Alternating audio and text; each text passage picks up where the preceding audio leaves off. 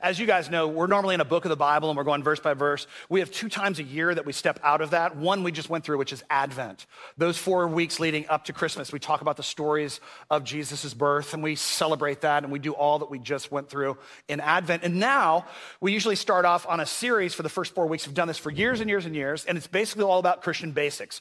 Things that we, you and me, need to be doing to be part of the church, to make the church the kind of place it is today and the kind of church that it will be for the future. And so today we're going to be talking about big hearted generosity. And you go, well, we just, just had it. We just had it. It's right there. Like we demonstrated big hearted generosity. And we're going to talk about that because I think I want to make sure that we understand that as we move forward.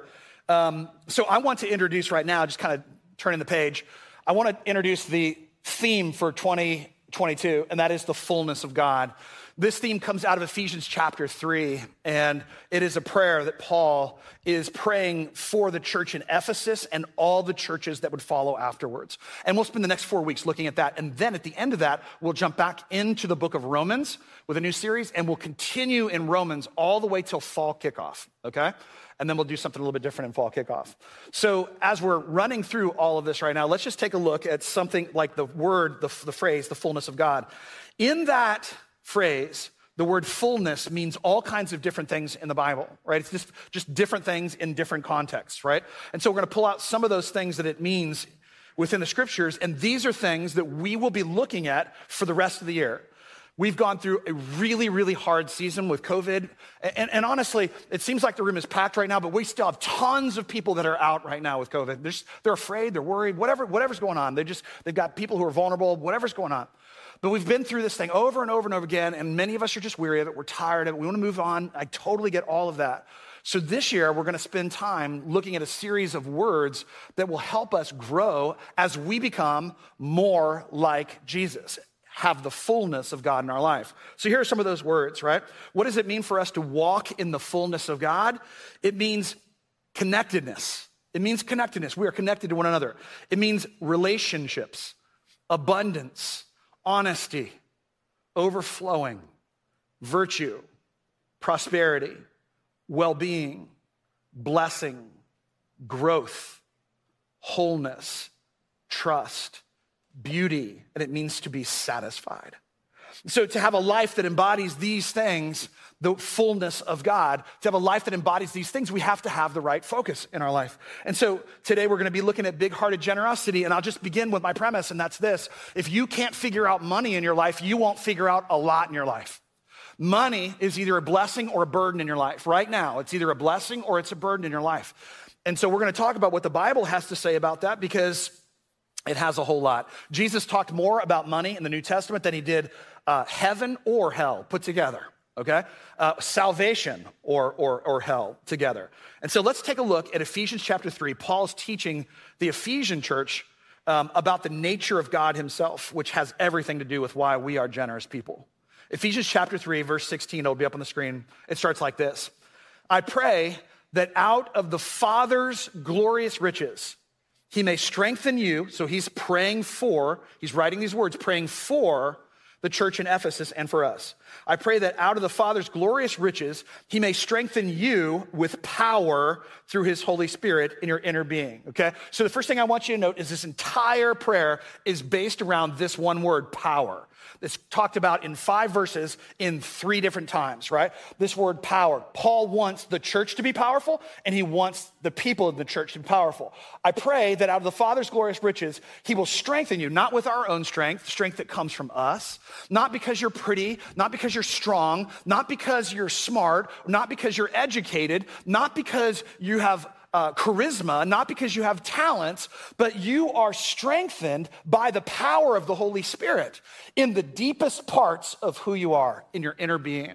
So, in other words, he wants us to have a kind of strength that is not changeable, that is not influenced by our circumstances. And you know what circumstantial strength looks like, right? It's like when you get the right amount of money in the bank and you're like, I feel good. I feel like I'm all right now. It's, you know, it's okay. I'm insulated. I'm okay. Or you're like, I finally have the relationship I was looking for for so long. Now I feel good. Everything's good. But we don't really realize that those things can come and go. And when they come and go and place our trust in them, so does our hope and so does our security.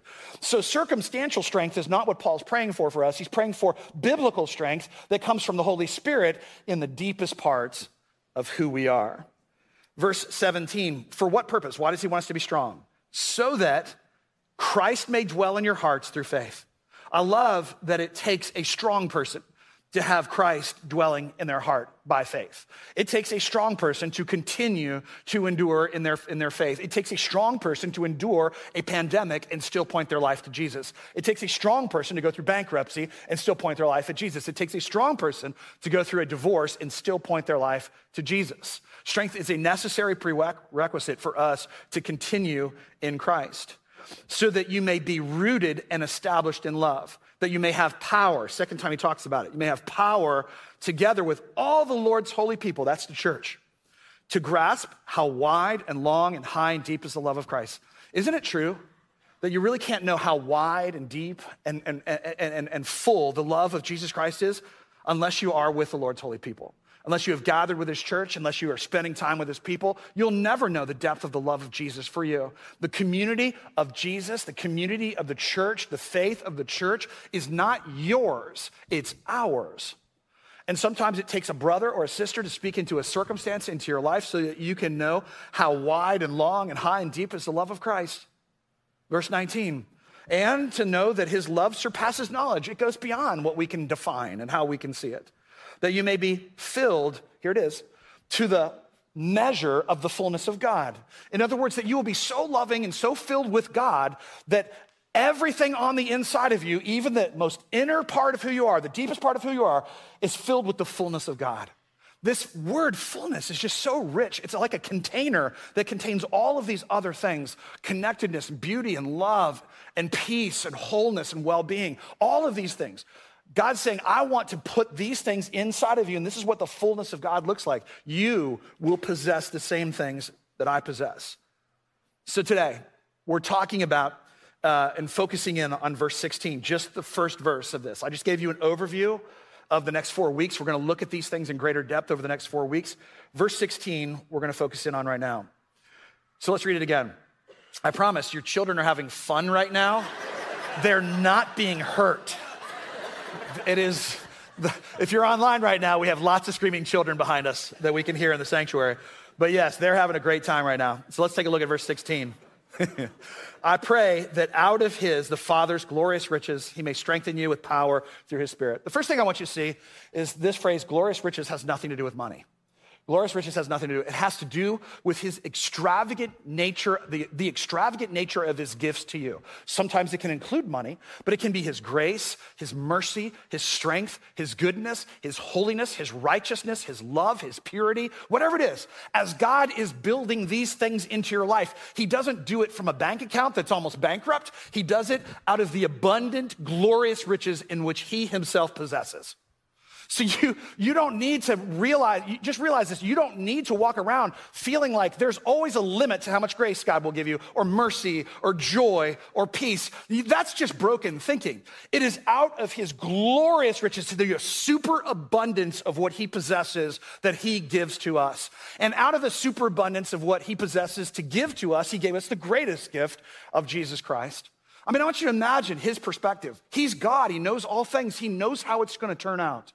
And yet, he willingly sent his son Jesus into the world to be brutalized by us, frankly, to be spit upon and bruised and a, a, crown of thorns placed upon him, beaten and bruised, as the Bible says, for our iniquities, our sins, to die a suffocation on the cross. I mean, Jesus suffered tremendously. Had the Father turn his face away from Jesus, all of this suffering, all this pain, God knew ahead of time Jesus would have to endure so you and I could be restored to him.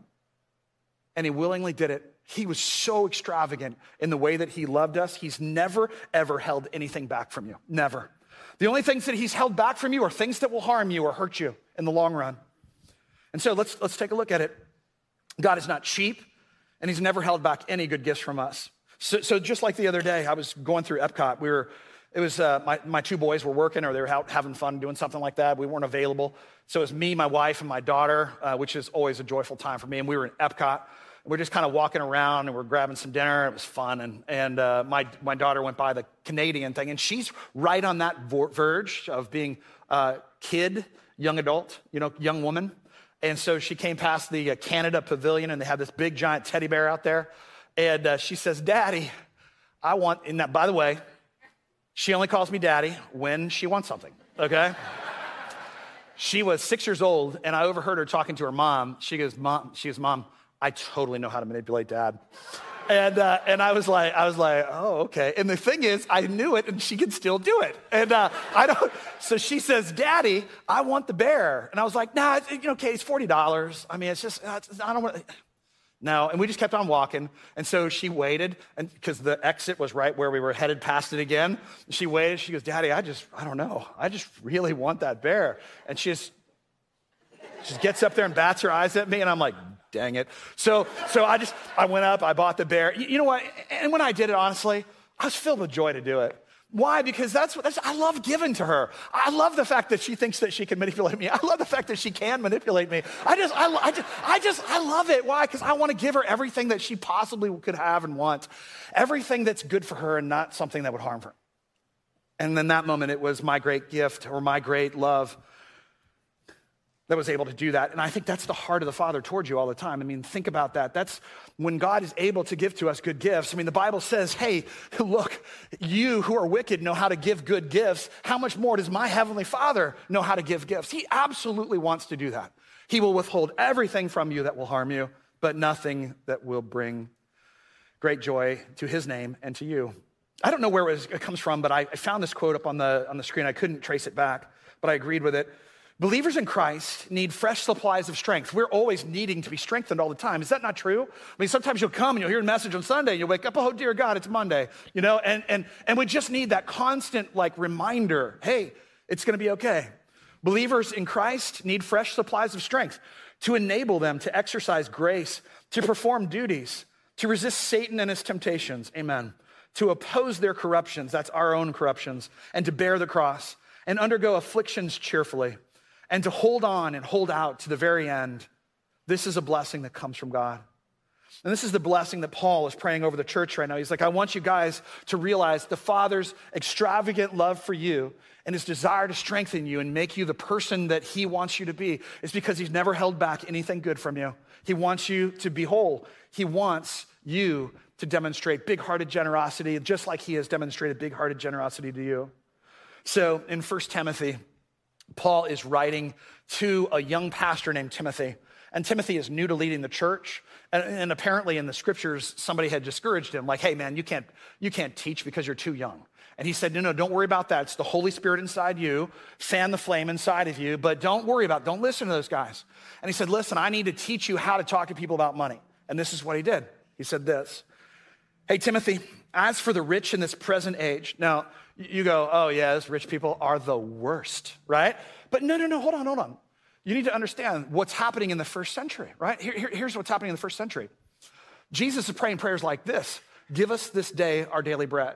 Why is he saying, Give us this day our daily bread? Well, most of us in the room have never had to worry about our daily bread. We just have a store of wealth. We have enough. We have enough to get us past the next week or maybe the next week, you know, or whatever. We have a lot more. Who knows, right? But, but they're praying, give us this day our daily bread because that's all they had was just today I need to solve the problem of whether or not I'm going to be able to eat. And so if you go home and you have stuff in the refrigerator, or if you're going to a restaurant after this, or if you go into your closet and you have more than one outfit, you are the rich that he's talking about here. And Paul tells Timothy, I want you to speak really, like in the original language here, I want you to speak really hard to these people. So he's talking to all of us. As for the rich in this present age, Timothy, charge them. Now, the word charge here is one translation. In other scriptures that you might have, it actually says command them. And I prefer that translation. As for the rich in this present age, Timothy, command your church, the prideful inside the, or the, the rich inside your church, not to be haughty or prideful, right? And the reason why we can, we can tend to be prideful and it doesn't even look like pridefulness, like you're puffing out and saying, I'm so great, but we can actually avoid the suffering of other people or even our own suffering or things that we need to deal with because we can just go to the spa. Or we can just go to the next thing.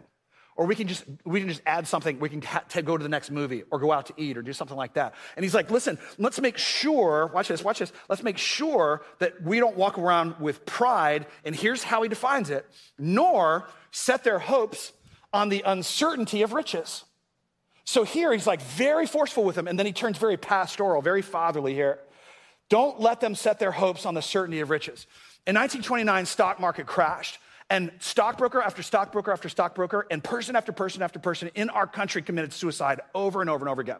It was a mass epidemic. And you think, well, that was a long time ago. The generation a long time ago was really broken. In 2003, when the stock market declined like 40%, there were numerous people that were involved in specific sectors of the stock market that crashed even further. And many of those people were literally in New York City jumping out of the buildings. There was a French financier who had invested all of his uh, family's money and, all of his friends' money. And so he was bearing the weight of all of his family and all his friends that seemed to go bankrupt, and he took his life. And it was awful. But it was because of what Paul's teaching right here. He's saying, listen, be, be hard with them here, be soft with them here.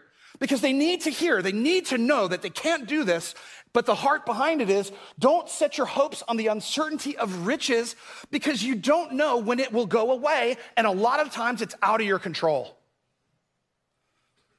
I mean, there were people just, just in 2003 when all of this stuff, 2008, I'm sorry, I keep saying three, 2008, when that happened, all of this stuff, all of this stuff, people were losing their lives for. That French financier, within one year, all of his stuff was back up took his life for absolutely no reason other than, other than, he in some way believed that he was certain about his future and he placed it all on his riches.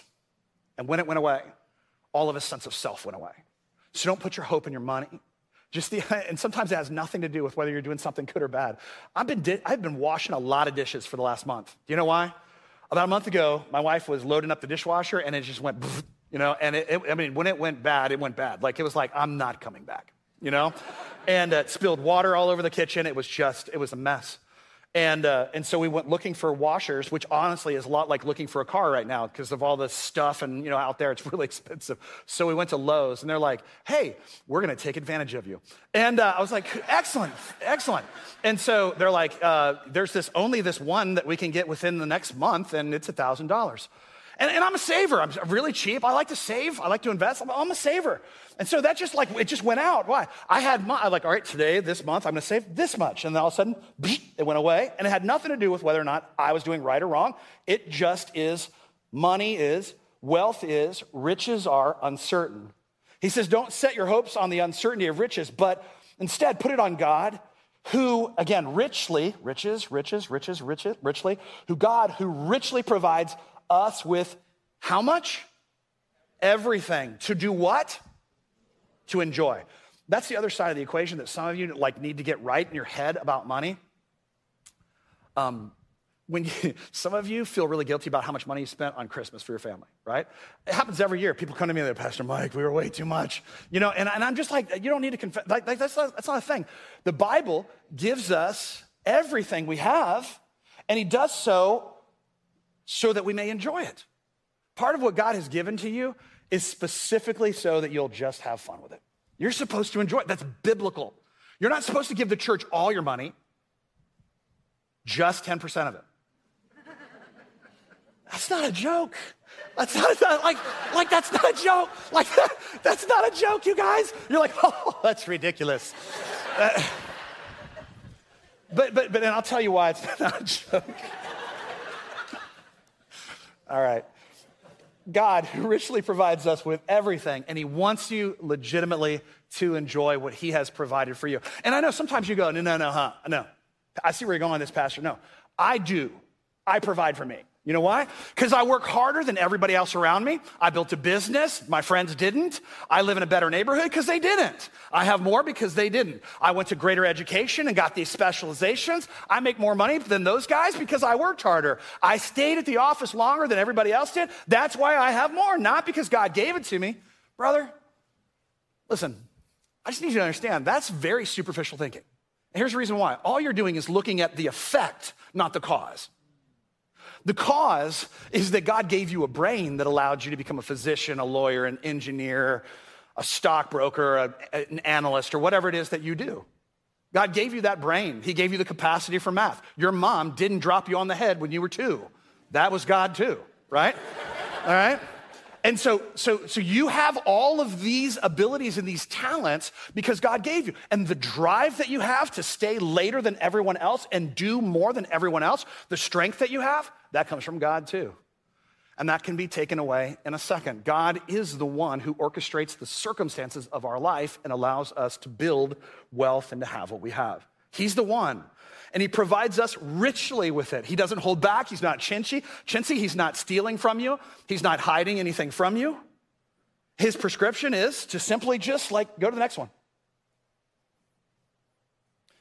To do good with it, to be a person who does good works with it, to be generous with it, and to share with it.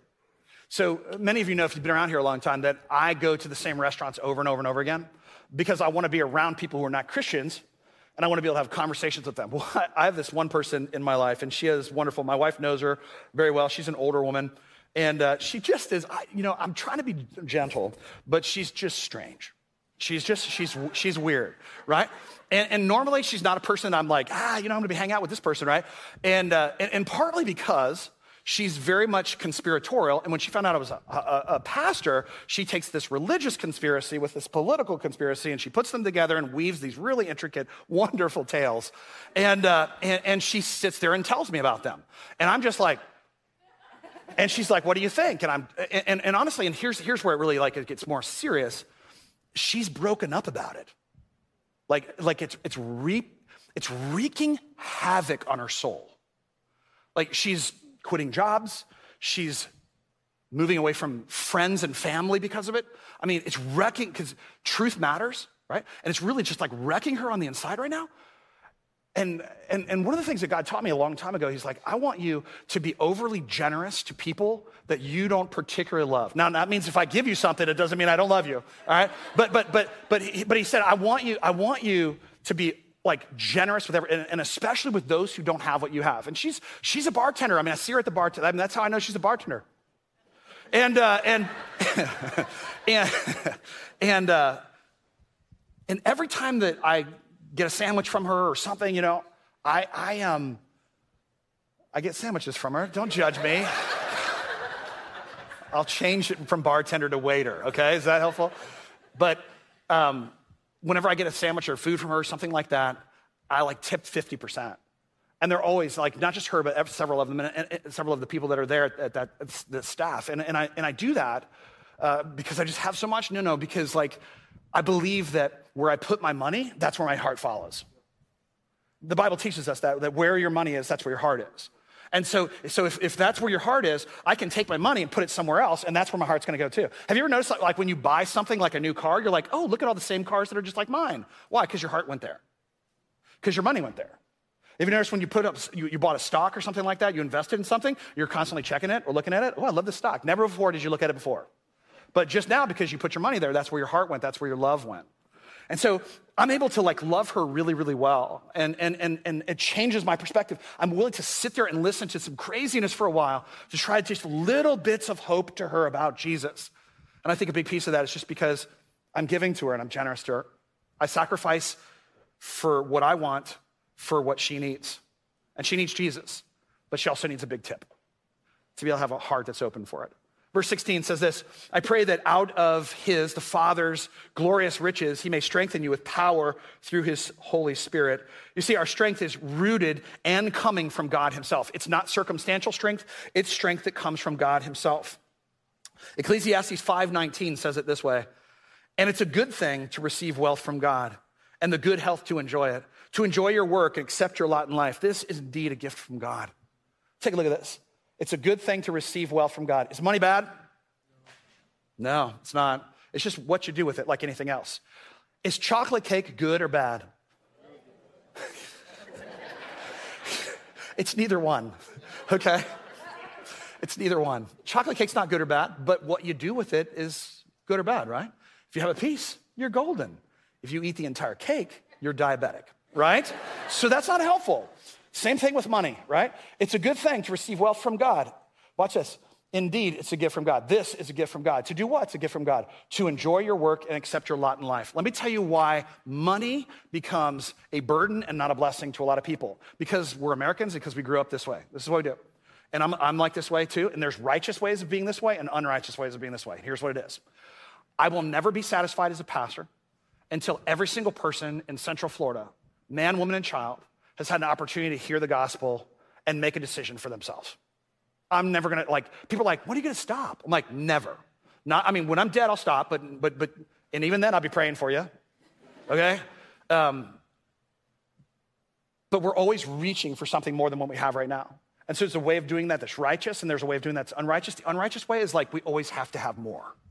We look at someone else and we go, I need more. He got a car, I get a car. They moved to the neighborhood, I'm gonna move to. They bought a country club, bought a country club. They, they, they well, maybe. Um, but so, you need to give more if you did. Um, so, so, uh, so, but, but you know what I'm saying? Somebody has something more, and as a result, we want more. And that's kind of this unrighteous. And so, what it does to us is it, it stops us from enjoying our work because it's just about the outcome of how much money we can generate, and we don't accept our lot in life. You know what's better sometimes? is to go, I'm going to reach for something, but I'm also going to enjoy where I am right now. God's giving me blessing right now.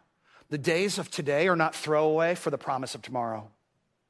And so we have this opportunity to be able to say, you know what, Lord, thank you for this moment. I'm going to be present in it. I'm going to show up in it. I'm going to trust you in it. I'm going to do what you want me to do with it. I'm still going to reach for the future. I'm going to build a business. I'm going to, I'm going to, I'm going to build a marriage. I'm going to build a life. We're going to have kids. We're going to do all this stuff. We're going to reach for things. But I'm not going to reach so hard that it destroys my present. Some of us just need to take a step back and go, you know what? Where I am right now is my lot in life. And it's beautiful, it's good, even with all of its troubles, because all of us have troubles. So here's how we do it. Here's how we do it. He, there's a case study in the book of Proverbs on two different types of people and the outcomes of their life. Verse 24 says this One person gives freely, one person gives freely, yet gains even more. Well, Pastor Mike, I thought you said that that's not how the Bible works. Like, you, you said, like, when it comes to giving, if you give $1,000, you're down $1,000, right? That seems to say that, no, no, it's the other way around. Like, if you give more money, that you're going to get more money. No, that's not what this is saying. It's, it's slightly saying that. It's saying something different, though. One person gives freely, yet gains even more. Why do they gain more when they give freely? When people are not worried about holding on to everything they have, when you don't walk around with a poverty mindset and a privation mindset, like, oh my gosh, everything's about to fall apart on me, when you don't walk around like that, you're willing to let it go.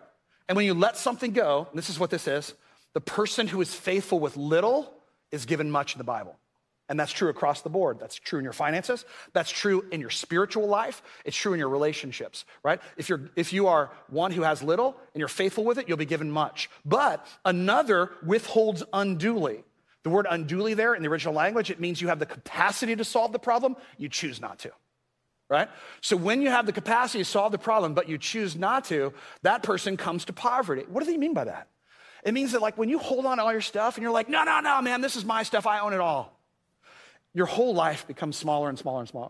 It begins to become just about holding on to what you have and not trusting God with everything you have.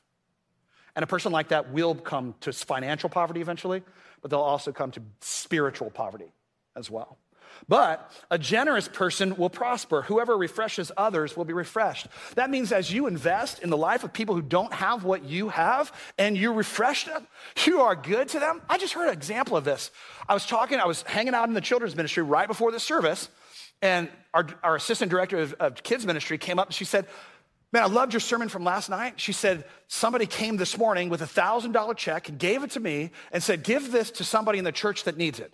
That's exactly what we're talking about. Whoever refreshes others is refreshed. Do you know how refreshing it is to give?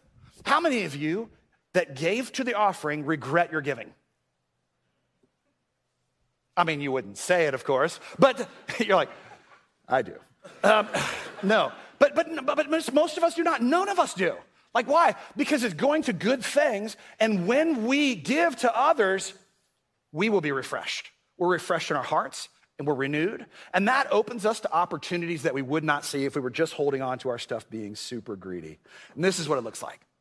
Well, here's a question that we have Do we have an ownership mindset of our stuff or a stewardship mindset of our stuff? An ownership mindset of the stuff is the person right now in the room. If you're this person right now, you're sitting there seething. You're like, man, I knew it. This church is too good to be true. They're talking about money, they're trying to get mine. We are. Yeah. But, but here's the reason because you, to be the right person that you need to be, need to be a generous person. Because if you claim to be a Christian, we have a generous God. And just like He's holy and we're to be holy, just like He's loving and we're supposed to be loving, He's generous and we're supposed to be generous. That's not some weird category, it's weird in your head because you're twisted up. Do you know who gets really upset whenever I teach on adultery? Adulterers, right? They're like, I don't like that right? I get it. I, I, totally, I totally get it. I totally get it. But sometimes we get twisted up on, on the inside. So, do, but here's the reason why. You have an ownership mi- uh, mindset. Ownership basically says this don't touch my stuff. This is my stuff. I worked hard for my stuff. I worked better than everybody else. I'm smarter. I went to more education. I did my thing. This is my stuff. Don't touch it and don't come after me for it. You have no claim on it. A stewardship mindset is different. Stewardship is temporary management of something that someone else owns. Everything I own is God's. Everything I own is God's. This church, which I don't own, but I, but I manage right now, I steward right now, is God's. All the money I have in my bank account is God's. My possessions, God's. My children, God's. My wife, God's. All of it is His. And sometimes he says, Hey, Mike, I want you to take your hands off of it. I'll give you a few examples. These are just things that happen over the time. And I've always been a giver, always have. Before I was a, before I was a pastor, before I was in the church, Kelly and I tied our whole lives. It's just never been a hard thing for us to make that decision. And I know for some of you, it absolutely is. But no, it's because you're twisted up on the inside right now. Okay? So early on in our marriage, we, we got married, and I, I had a diamond that uh, I gave Kelly and uh, just like just like a one carat kind of diamond uh, came through the family. And uh, and uh, i gave it to her. She loved it. It was great. Five years later there was a guy in our life and he was trying to figure out like how how do i how do i ask this woman to marry me? So poor. And we got in the car afterwards. We both looked at each other and knew exactly what we were thinking. And i said uh, i said uh, man i think we're supposed to give your, your ring to them and that's a scary thing for a guy to say to a woman, right, about her diamond ring. And, uh, and she goes, That's exactly what I was thinking too. We gave it away without a thought. Why? Because the Lord told us to. I had this car when I was a kid, a 280ZX. I held it into my 20s. And, uh, and, and this guy in the church was like, dude, I love that car so much. I always wanted to have one of those. I'd driven it for a while, and I was like, man, that's, it is everything you think it is. It's great. It's an old, old, awesome 1980s car. And he, and he was like, man, I wish I could get one of those. And the Lord said, give it to him. I was like, here you go. It blew his mind. Two years ago, a year ago, uh, I had a Harley, and uh, I love motorcycles, ridden motorcycles my entire life. I mean, can you see the beard? And uh, one day, one of the guys that I'm close to said, Man, I just, I'd love to ride with you sometime. I just don't have a bike. And I was like, Ah. Lord said, Give it to him right there. And just brought it in and gave it to him, blew his mind. I don't think there's anything in my life where God would say, give it to him, you know? And that includes things that are more serious than money. You know, I think about it all the time with my kids when the Lord says, hey, because I got big plans for my kids to stay local and show me lots of grandkids. And uh, if the Lord comes along and says, hey, I'm taking your daughter across the country or across the world, she's his, not mine. I'm temporary manager over her life and my stuff. You are temporary managers of everything that you have in your life. Here's the verse that we end on Psalm 24 1. The earth is the Lord's and everything in it, and everything in it, the world and all who live in it. It's God's. The Bible tells us that God makes claim on everything inside the universe that we have. And so the question is will you walk around with a greedy ownership mindset? Because that will make you poor or a mindset of a steward, one who has been trusted with a lot, who is faithful with a little, will be given much over the time. Amen? Amen.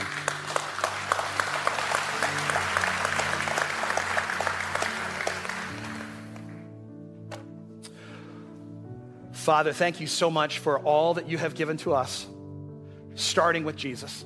He is the greatest gift that you could have possibly ever given to us. You opened eternal life to us when you didn't have to.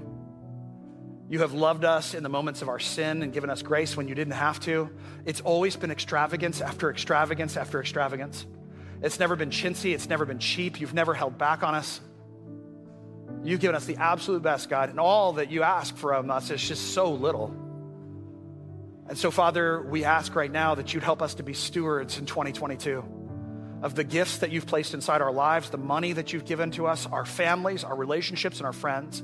May we leverage them for your kingdom and not just for our glory, but for the good of the kingdom, the church, and the world. It's in your name we pray. Amen.